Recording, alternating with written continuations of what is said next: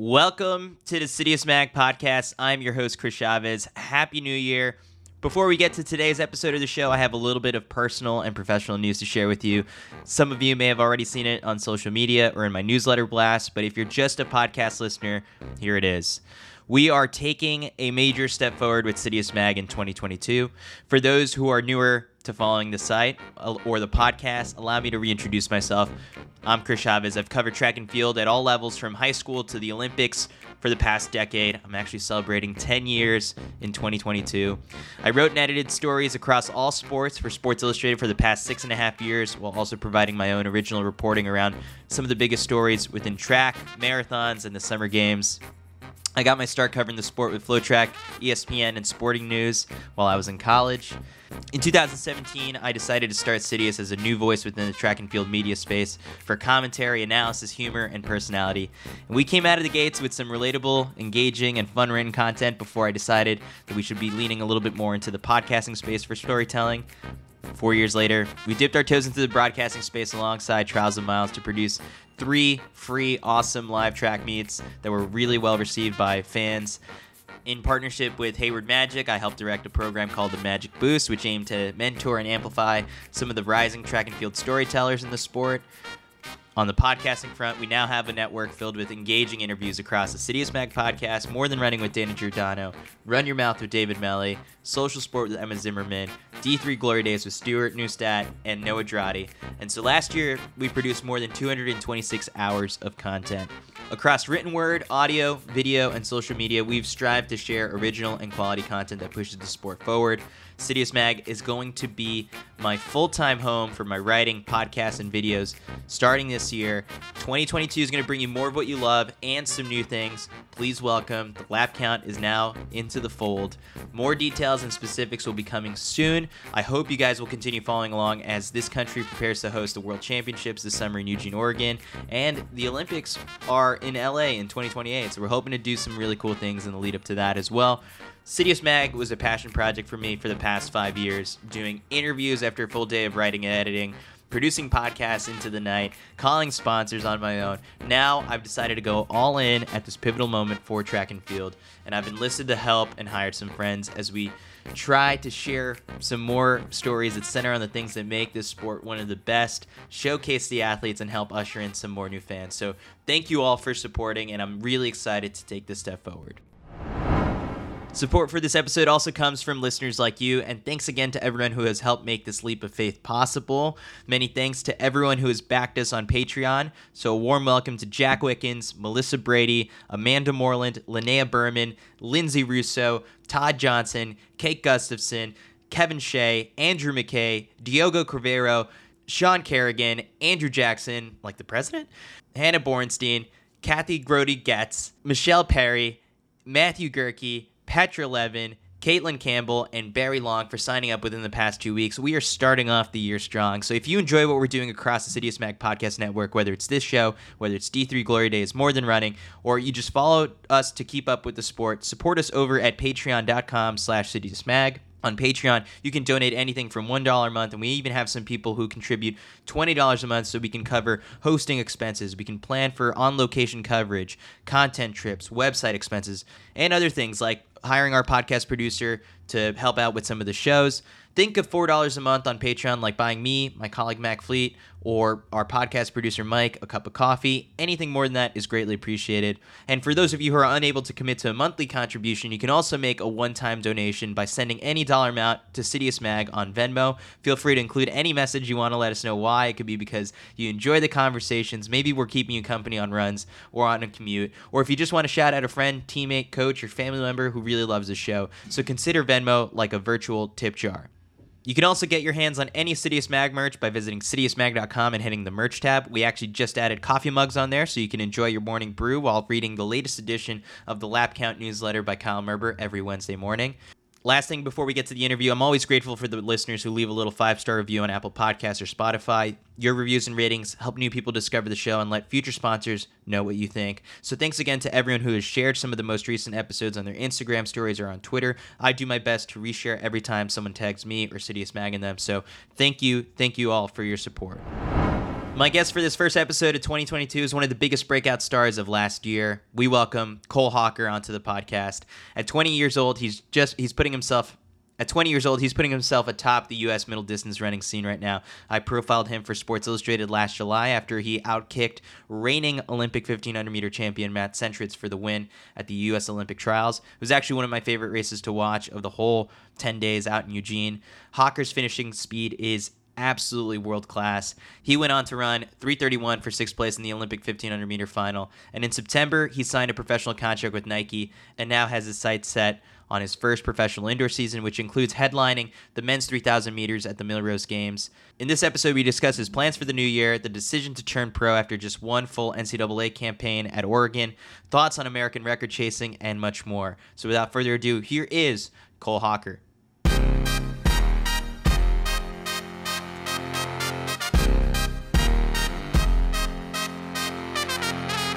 All right, now we welcome on Cole Hocker to the Citius Mag podcast after one of the best seasons I think anyone could have put together in 2021. So I guess how how are things uh, going right now? You just got back from Florida, back in Eugene, getting ready for your first uh, season as a pro. Uh, so how are things coming together?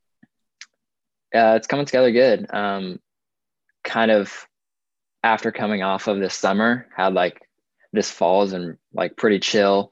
Um, and I kind of was reminding myself that I don't have a race for like until end of January, like yeah, back in September, and kind of just allowing myself to like completely relax and all of that. But now, sort of been sharpening up for a while, and of course, this is just the opening race, and uh, I don't think anyone in that field has centered their season around this race. But of course, you want to do good at Millrose, and now it's kind of getting serious and I'm excited to get back into racing. So to update people, I guess since they've seen you at, compete at the Olympics, you made the decision to turn pro, um, signed with Nike, announced it in September. When I had the conversation in the podcast episode with Cooper, he said, as of right now, the plan is sticking with Ben Thomas and staying in Eugene uh, through you know the summer at least. Is that also similarly your plan? That is, yeah. Um, yeah, I don't know what all Cooper had mentioned, but yeah, right now I'm a volunteer coach with Oregon and just kind of staying under my current coach, Ben Thomas. Uh, that's kind of the plan. And I think Cooper agreed with that as well. And we're just like, yeah, it's working. Uh, just trying to limit like the variables kind of right now while we're shifting into this being our career. Is it interesting to have to coach people that are a little bit older than you? I mean, I'm not doing much coaching. let's be honest. It's kind of just like a title thing, but yeah. yeah. So in, in terms of the decision to turn pro, um, it was sort of like for a while you were listed on like the Oregon cross country website post Olympics. So I guess take us through August, early September. Like, how did this process come about? Yeah, so that was kind of a weird time, and also like weird amongst teammates. Not really weird. Like I knew they'd support me, whatever I d- decided. But I mean, heading into a team based season like cross country, um, where I was hoping to be a big contributor on our team, like it was, I was trying to time everything as well as I could. And um, just, I mean, me, Cooper, and Charlie were just talking about the other day on how kind of long that process takes of negotiating an offer and turning it into a physical like a real contract that you can sign and date and whatever. And so among doing that and then just deciding for myself like that I definitely want to go pro and there's no turning back after that like it was kind of yeah drawn out longer than I had wanted but for good reason there was a lot of considerations and that was kind of the reason for I reported on the same report date as uh, all of like Oregon cross country and I was in Eugene and I was ready to do the season. Kind of, I was keeping it to myself, but I was in the midst of deciding uh, then and kind of working out kinks and contracts, stuff like that. Yeah. So what put you over the top and, and made you decide to, to go pro? Yeah. Like I said, the, the team aspect um, was definitely a, a part that was pulling me towards Oregon. Mm-hmm. Of course, like I, I've made like such good friends here and everything was just clicking like teammate wise as well as like of course, like racing wise. Um, but really, what it came down to is I saw my goals and I was on the fence before heading to Tokyo. Then after Tokyo, I kind of proved to myself what kind of an athlete I was. And um, I don't know if I surprised myself, but I had it in, I had it like proof right there of where I rank in the world. And after that, I was kind of like, my goals are no longer, I want to be really reaching um, for like far goals within the NCAA. And my goal just laid outside of the NCAA and turning professional is the way to, that I would achieve those. So let's lay out some of these goals. Let's vocalize them. Let's let's manifest them. What are how how big picture are we thinking?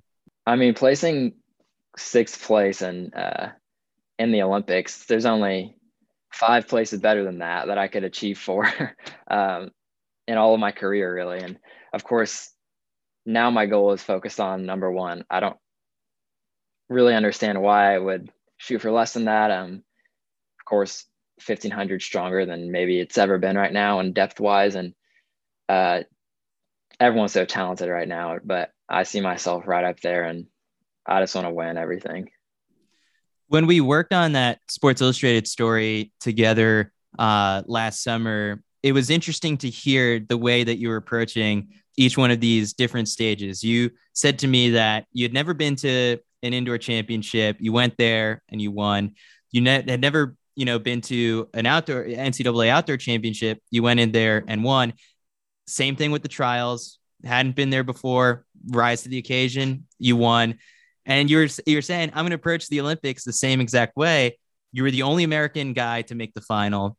So I guess put us in your head. How low key did you try and make the Olympic stage in your head before you step onto the track to face off against the best in the world? Yeah, I was there was an aspect of it where I was trying to make it low key and simplify it in my head. Um, but it kind of like did it on its own when I was there. Like, I mean, thousands of Olympic athletes around, and I don't know, it seems like it was so hyped up in my head, so big that when I got there, it was very hard for that to live up to that extreme level of hype and intensity, which I was happy about because I really like no one wants that extra stress that comes with it and part of that was probably because it was an empty stadium, which definitely changes it.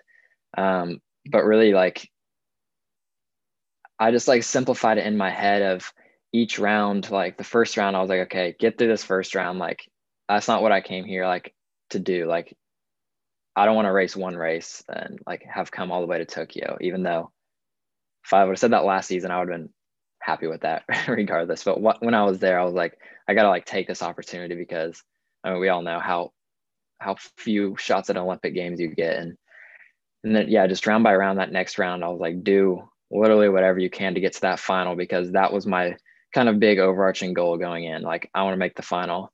That's what everyone sees. Like, unless you're in really into the sport, people don't really watch the first two rounds. Like, the world watches the final, and I just knew I really wanted to get there, and I was like, just treat this like this could be your last race, and just like send it if you have to.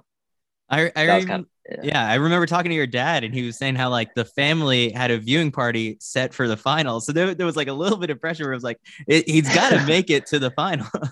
Definitely was, yeah. I, I remember them saying that. I was like, yeah, well, hopefully, uh, hopefully I come through. Like there's a little pressure there, but no more pressure than I was already putting on myself. So for g- going through something like you know a whole indoor collegiate season outdoor collegiate season even just the trials being at Hayward Field, there was so much of like the setting and like the variables around you that are sort of like in your control and familiar with you that that probably definitely played to your strengths going to you know all those different stages where the olympics were totally different. I mean kind of behind the scenes was was ben there with you? And then like kind of being in the village first time rookie first games like what was that experience like? Yeah so i went uh, without a coach um, outside of like like Ben couldn't go just because I don't think he he was allowed inside the Olympic Stadium where as far as like brand coaches went like coaches of Bowerman and uh, Union and like all of those other companies I think it was a little different um, because they were associated with a brand I don't really know how it all worked out but it was tricky. And so, yeah, I went there just by myself, kind of. It seemed like I had Charlie Hunter there also for Australia, but um, that was like something in itself for sure. And I mean, I would just, I treated it like no different. I did everything the exact same as I had done all year, just yeah, getting up at the same times I would like pre-race and all of that. But that's another thing that kind of uh, helped convince me that I can do this professionally is I was like, if I was able to do that trip, like that's probably one of the longest trips I would take in my career to Japan. And like, if I was able to do that and run like two or three PRs and get sixth place, then I'm pretty confident in myself on like doing other trips by myself as a professional. Yeah. At the at the trials, it's sort of there was that moment obviously the the the hush at the in the finish, the look over in the middle in the semifinals with you and Centrowitz, where it was just sort of like by the end of it, this whole rivalry that people had built up in the lead up to to the trials was sort of like you guys are both you know Oregon Ducks. Uh, it's sort of the top of the United States a middle distance running scene. Friends at the end of all of it, in the village this is one of the questions that was sent in from one of the listeners. They want to know sort of like what was the dynamic with between you and matt centrowitz? And like but he, since he didn't advance to the final was there any sort of hey here's what you should look out for any sort of advice? I briefly saw him before the first round i believe and the second like and right after the second round. Um but even for me like i didn't know I think uh, it helped other people know like when I got to the Olympic Village, like there was so many athletes. I think there was like like 14,000 athletes or something in total. Like it's it is a village. Like and so I, you just don't even see people even if it's Team USA. And so yeah, I just saw him like briefly before the first round. He said good luck. I said good luck and that's pretty much it. Like I yeah. it, you really don't see that many people unless you go out of your way to find them.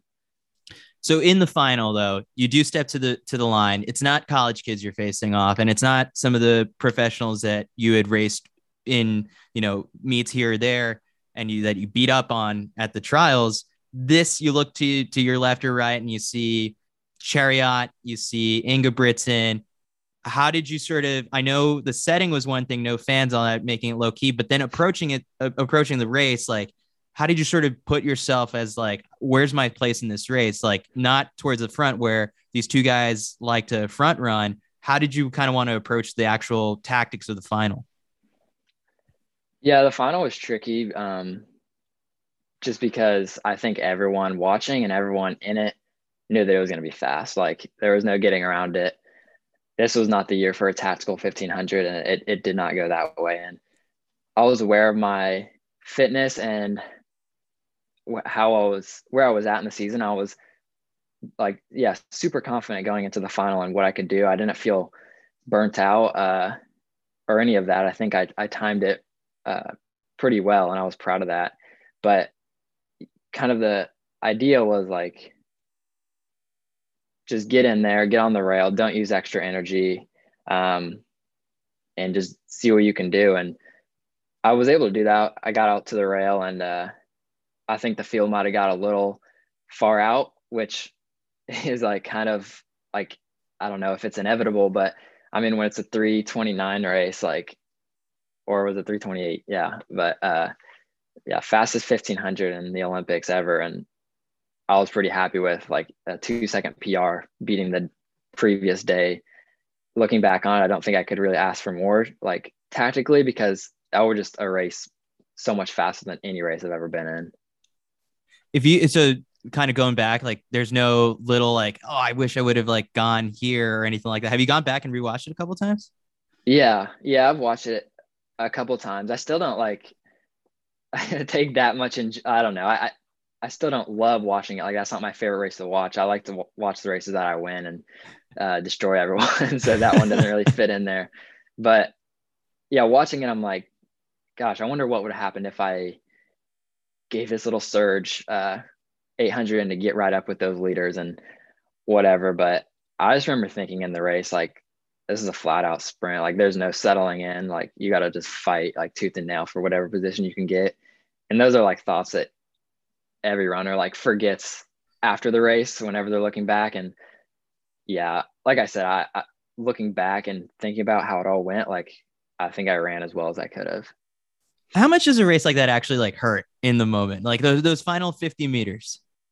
It's really strange. Like that one especially, like it's not lactic acid that gets you. At least I'm speaking from me, of course, only. I don't know how everyone else feels, but it's not like a lactic pain. It's not a a breathing pain. It's just like I can't go faster. And I, I don't really know how to describe it, but it's definitely painful. Just like a full body, just like you're giving it everything. And, and that is like something I'm I'm glad I've gotten that now because throughout the entire season I hadn't been pushed to that limit of going flat out from the gun to the finish.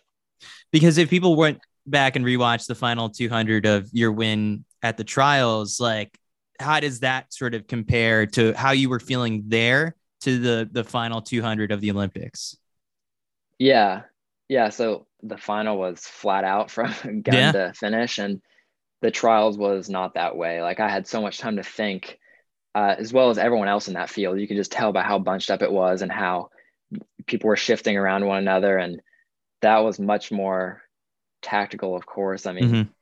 I mean, finishing the last uh, 452 or 53, like you're just kind of waiting, I guess. And I think everyone is in the same boat in a race like that of how where should I kick and am I going too hard right now? And yeah, compared to the final, like in the Olympics, there's no thinking about that. It just hang on this person. And then, I mean, I'm speaking for myself, of course, maybe some of the top guys were being patient and playing it tactical, but yeah, so you you didn't race Monaco's before the Olympics, and then no Diamond League final afterwards. I know a full indoor season, full outdoor season, dragging this thing the season on through the Olympics. Like, was it? Uh, did you want to to race after that, or did you say I'm done after after the games? Yeah, I was pretty set on being done. Um, as well, my coach was pushing for that too. Um, but I think we were in agreement there. I was kind of thinking like, you're not really gonna. obviously, you're not gonna get a bigger race than that. That's a good way to end your season right there. And like the races like Monaco were very tempting because that's like a bucket bucket list race. Um, that one just happened to be like before Tokyo, and with the season I already had, I did not want to throw in like another international travel. Um, so yeah, I think in total I raced like 27 races from like January to Tokyo, whatever. So I said I didn't feel like taxed going into the final or whatever. Part of that was mentally telling myself that, but afterwards I was I was pretty B and I was ready to just call it there. So if we were to pinpoint your top three moments from last year, like what what would you uh, put on there? Top three moments. Let's go. Let's start uh, with number three, and okay. work our way up. So yeah, number three would probably probably be the uh, the mile indoors. Um, I was just happy with that one because I never like run a race where I felt so confident before and where I proved to myself that I was running the correct race. Like I, I think I led from I think I led the entire way and look I looked back at it because I wasn't even thinking that in the race and I was like, wow, like that race felt really good and that felt really good doing. Number two would be um, have to be NCAA 1500 meter because I mean, just getting to race Nuguse and that that race being like that hyped up, I was like, I was like extremely nervous in the rest day in between the the prelim and the final, um, just because Nuguse is just so he's just so fast. Like I, I, I had practiced my whole season like uh, out kicking people, and no one had ever given me like a a battle like Nuguse, like yeah, he's just different showed that also in the trials. And then I think it's obvious to most people that trials is number one because mm-hmm. yeah, that was just electric. Yeah. So for the podcast listeners, I, I, know we wrote about it in the Sports Illustrated story. Can you remind people the story behind the hush? What was the meaning behind raising your finger to your lips? So the meaning was really just against like the the critics and people are like, oh, what, what critics do you have? But uh, I can assure you they're out there and people like don't didn't think I could uh, keep it going throughout the season. Like thought I'd burn out, stuff like that, and just that I'm not in like that the same elite class as the these other guys, these other professional runners, and that was kind of just like a, I don't know, just a way of. I don't know. It's kind of just like fed up with like hearing anything negative about myself, and that was just like a moment that I was able to have everyone eyes on me. yeah. I think at this point your your fans outweigh your critics. So you've got that. I hope so. Yeah.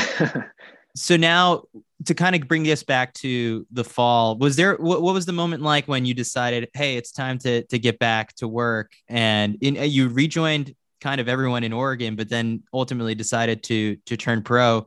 Was then was there an extension like sort of right after that to just like okay i'm just going to watch the the guys do cross or were you doing workouts as well um i was doing workouts um like just like i would just like i've done in years past where we kind of build up throughout cross country i just didn't do those races and i wasn't traveling to those races which i enjoyed because it just i just got steady consistent training and that's very valued in this sport. And uh, yeah, just to have uninterrupted training was really good. And I also had uh, Cooper, of course, was just in a he was in a li- little different training than I was because yeah, they were getting ready for races. Um, but I had James West here, who's uh, on my same page and training with me, and and Hayward as well. So we were able to patch together good stretch of weeks, and yeah, just kind of like knock out those those base strengthen strengthening miles. So when it comes to finally like sitting down with Coach Ben Thomas and talking about 2022, Worlds is the big thing that is circled on everyone's calendar. What does a goal setting meeting look like uh, between the two of you? I think um, Ben's aware of where most of my goals lie, and um, I think yeah, we both have our ideas of what the season should look like. And um, of course, yeah, this year's big goal, world championships in Eugene. And uh, everything before that is, there's a lot of excitement before that, but it is just all lead up um, to that and qualifying for that race because that's no easy task. Um, yeah. And then after that, hopefully um, do a European tour or whatever with the Diamond League and uh, get to race in those races because, like I said, that's like a huge, huge dream of mine just to race in those European tracks. And um, of course, we want to go after some personal records and uh, hopefully national records. Like, I mean, with I'm aware of like with Cooper Teare here, and I think he's aware that if I'm here, then us working together, like we can we can accomplish some really good things. Yeah, it's sort of like when I had Cooper on the podcast. He's definitely a little bit more bold and like out there in terms of just vocalizing. He's like, yeah, I mean, like the indoor American record, like why not? Because it's like if you look at the list, you know, it's the two of you didn't fall too far from Lagat, uh, who holds it right now. Initially, like, you were down for the the mile at Millrose Games, then switched to the 3K. I don't know what the 3K indoor American record is, but is that like uh, now when we start to talk about like I figure at this point, anytime you step to a race, like the, the American record discussion is going to happen. Like, are you sort of like kind of attuned to that as well? Yeah, I mean that's a yeah. Like I'm not actually aware what the three indoor 3K record is. I probably should know, but um, yeah, like I guess yeah. When we're going into those races and doing what we want to do and yes, like of course when we when me and Cooper run a mile indoors, our goal is to PR if we're in that PR shape. And a PR when we're at 350 is like dangerously close to the American record indoors. So I mean they're kind of just like like correlated now of a personal record and uh, maybe a national record or something like that. And yeah, like I said, like we have our goals set very high and we just want to hold ourselves to something like not usual it's not it's no secret that Centro I think has previously said like the one record he's been going after for the longest time was like the outdoor men's 1500 is there one in particular like if you could have one American record which one would it be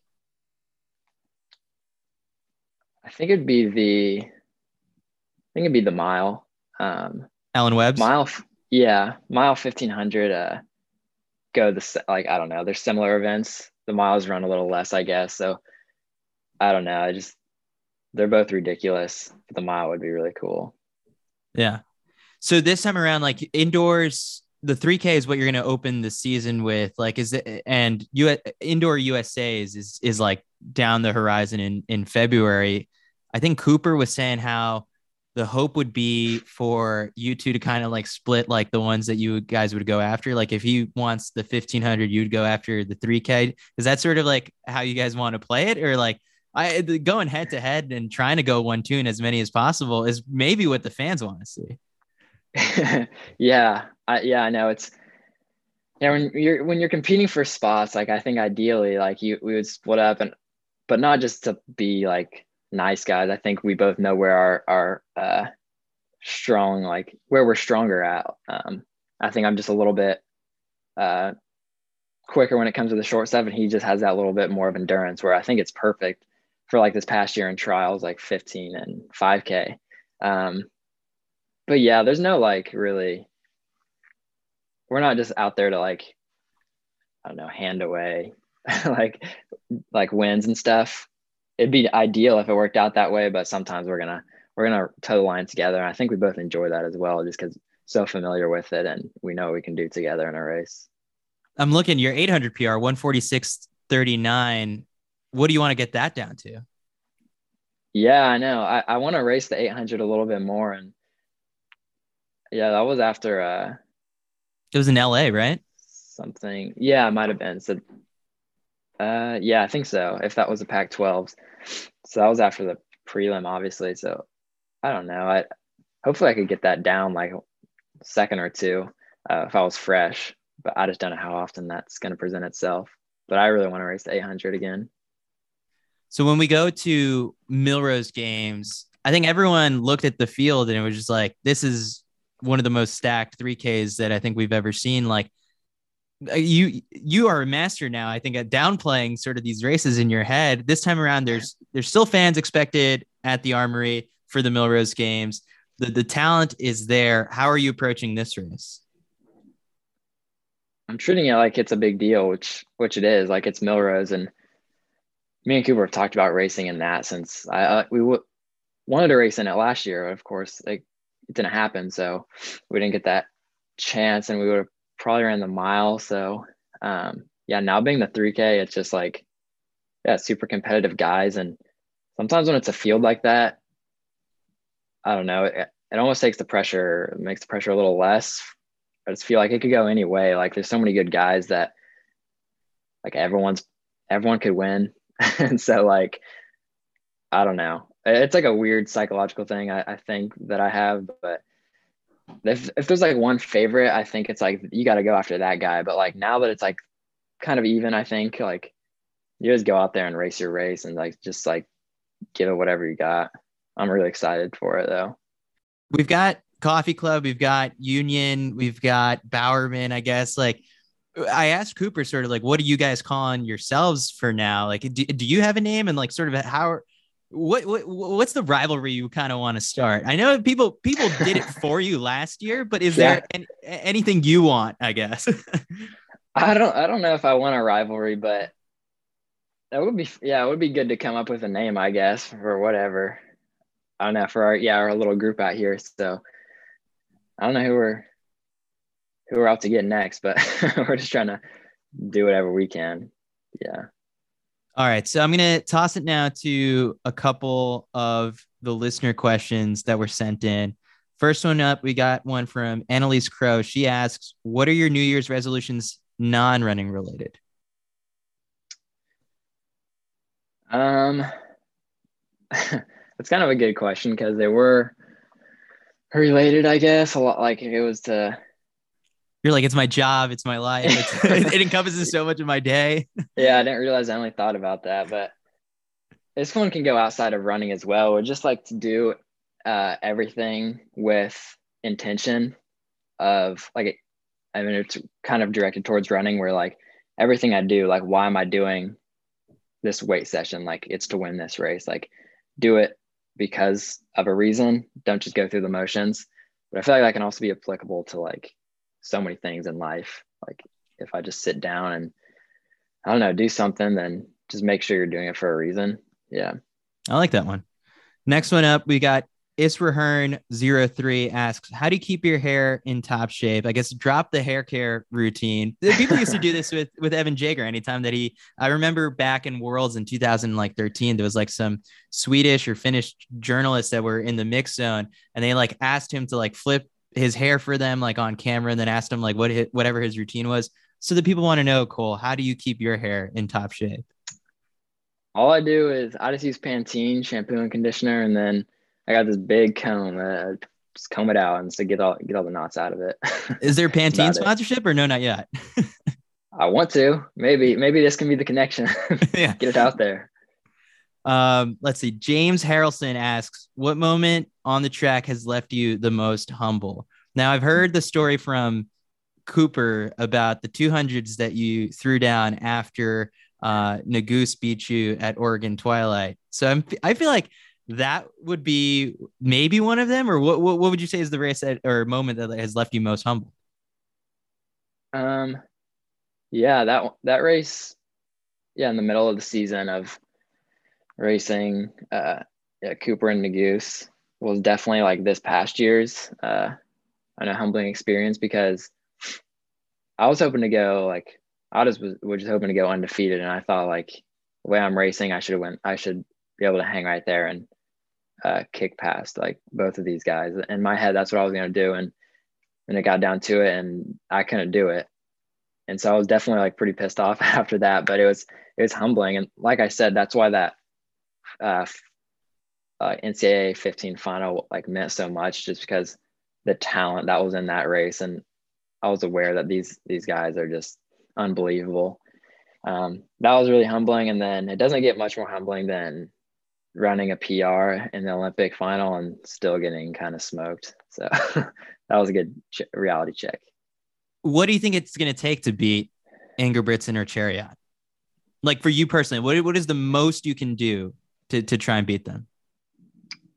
I'm just to keep doing what I'm doing. And I mean, I intend to, I intend to beat both of them um, in my career. And I don't think anything drastic has to change. I'm just still training as as a 20 year old and hoping that I mean my training will develop the more I mature and I just just trust in the process really.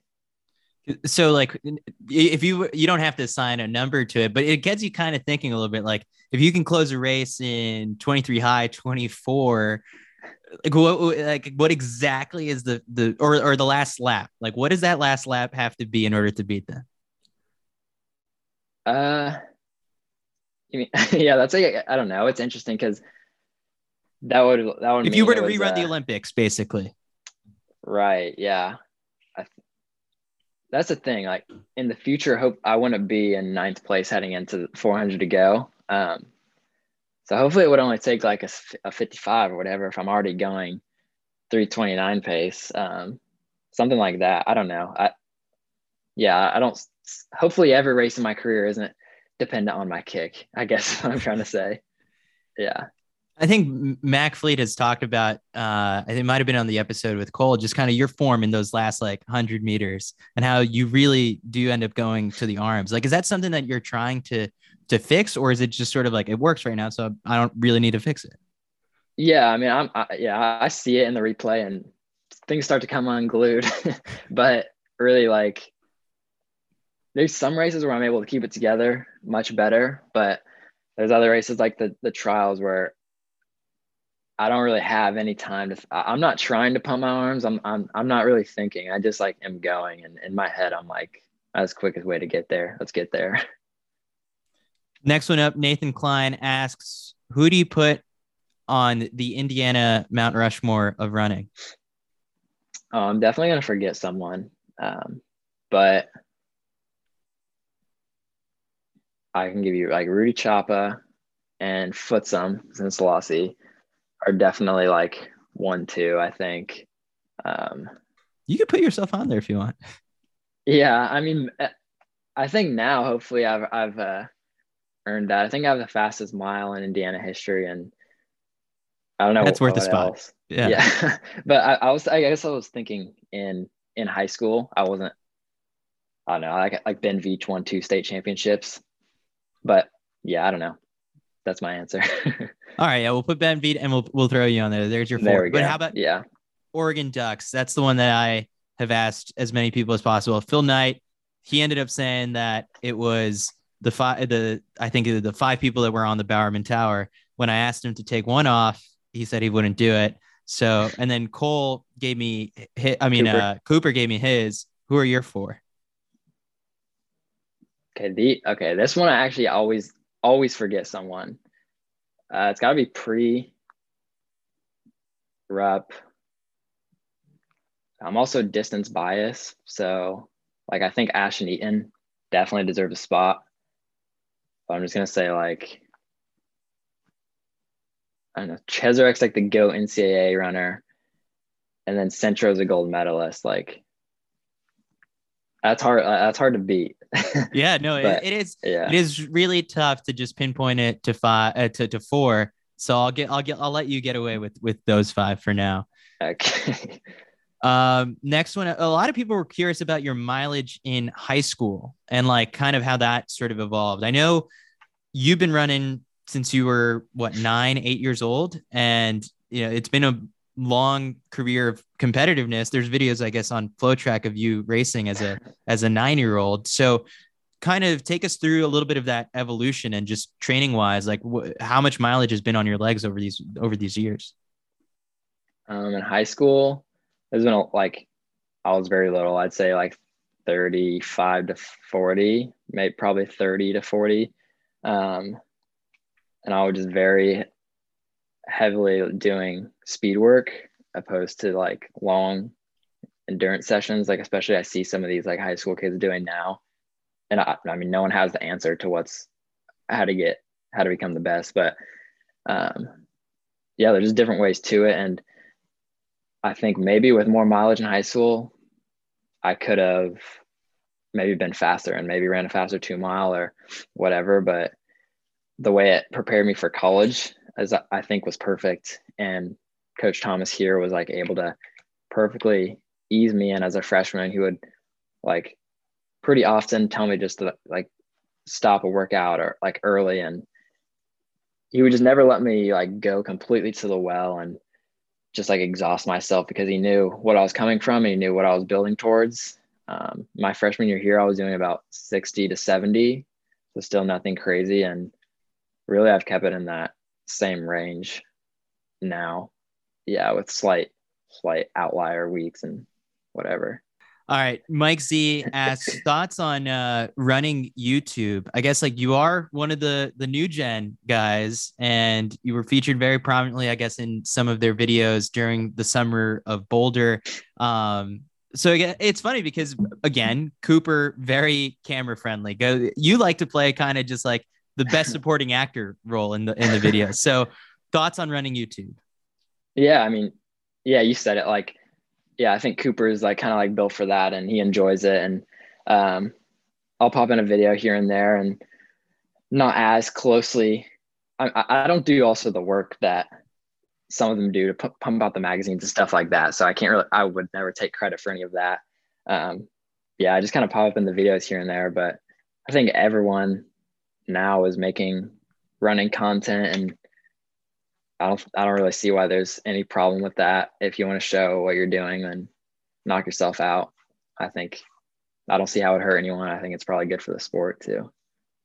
Someone I think had asked, uh, I believe it was Cooper, about how he came to the decision to choose the song for his little going pro announcement video. You ended up choosing Praise God by Kanye. Big Kanye, big rap fan, hip hop fan what I guess what was the decision making process like for you when it came to to that video? Because you only get to go pro once, and so this yeah. post was going to get a lot of attention and likes. Yeah, well, like yeah, the Donda album, which that was off of, of course, was like the most like like hyped up album, like probably of the year, and yeah, I mean it was been being hyped for like the past three years with like title changes and whatever, and I was waiting on and I finally dropped and I heard that song and that, that intro was just like super dope. And I was like, oh, that's so cool. I want, I want to put that in the video. And I asked like Carter, my teammate, I was like, I really want to do this song, but I don't know if it's like too like too like trendy and it would be kind of stupid in a few years.